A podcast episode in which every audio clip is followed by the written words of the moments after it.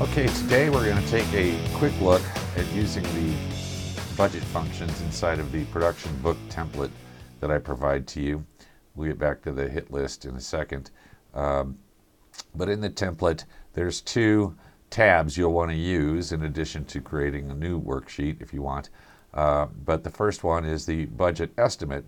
And a budget isn't really rocket science. It has a, a what times uh, the number of times how much they cost times how many days or time you're going to use them, and then you just add them up. In this case, I've set up formulas already uh, that calculate these totals. Uh, for example, up here it says cell B4 and times cell C4 times cell D4 equals this total uh, which is 72. So 6 times 6 times 2 is $72.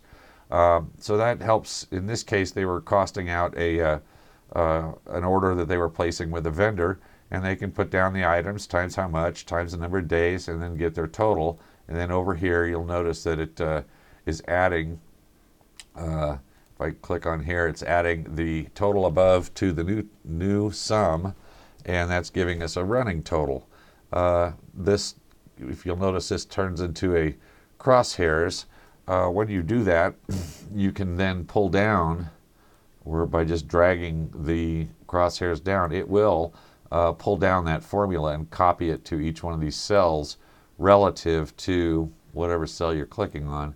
For example, notice this is changing, uh, uh you know, B9, C9 times D9, B8 times C8 times D8, etc., and so on. Uh, this little budget had, uh, they built a little um, subtotal section, so they just did their budget on this page, um, which is fine to do if you can, uh, you can use this form if you would like. Um, the form I like is this uh, budget actuals. Uh, once again, anything that is going to be on your job, uh, it needs a name and a phone number here on the vendor section of your call sheet.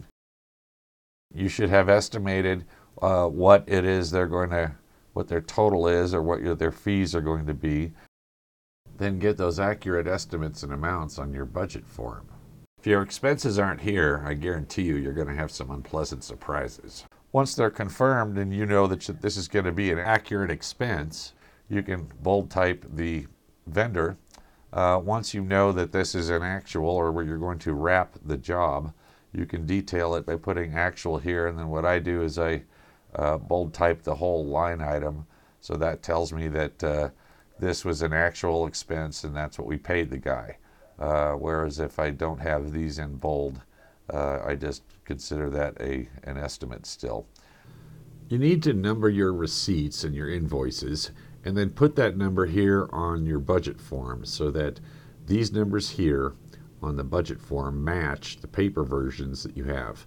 Uh, if you have a petty cash wrap, for example, you would uh, number that petty cash wrap, and those receipts would be numbered on it too. But then these match uh, the paper versions that you have. Very important to keep your paper and your invoices and, and receipts organized this way. This is a revised budget form uh, that you'll be getting.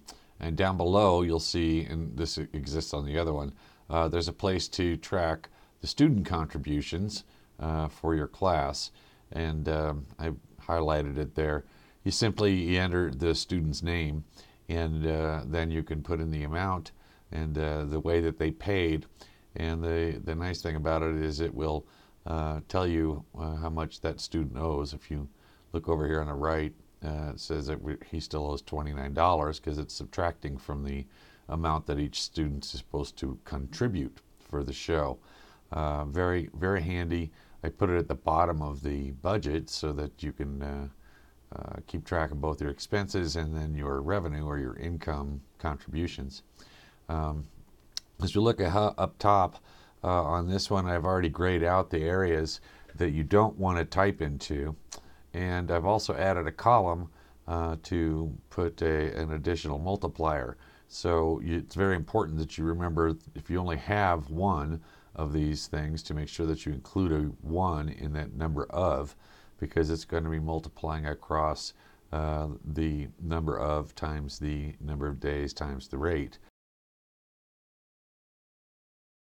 Uh, here's some examples that we would do using um, Movie Magic budgeting or the AICP bid form. Uh, much more detailed by every department.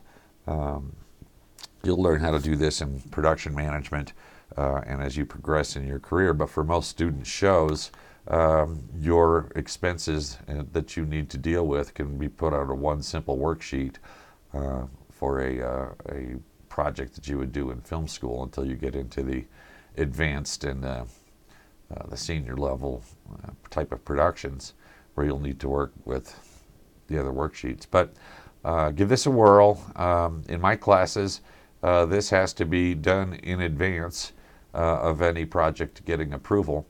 one other quick function I should show you. once it's kept, it's now that it's kept track of your totals, you can now divide by the number of students that are on the project or that are contributing. And if I change that, for example, to 20, uh, the students are into it for $182. If I change it to 15, it does the division for me, and all it's doing is it's taking that, uh, or the total that exists in H54 and dividing it by the number of students, uh, H54 being the total that's down here, uh, where it's added up the, the running total of the whole job. So, uh, very easy. Uh, once again, managing your information. Uh, you can then print this form or you can download the entire file as an Excel file and, and keep it on your hard drive. And of course, you can always come over here and uh, print and make a PDF just like so. And there it is.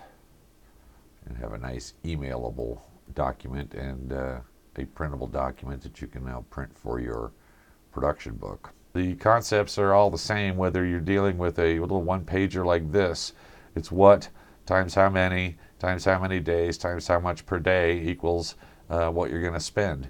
So, not rocket science, but if you forget to put things in here, uh, you can find yourself out of money and uh, not completing your project. So there you have it, and uh, look forward to talking to you the next time. Thanks.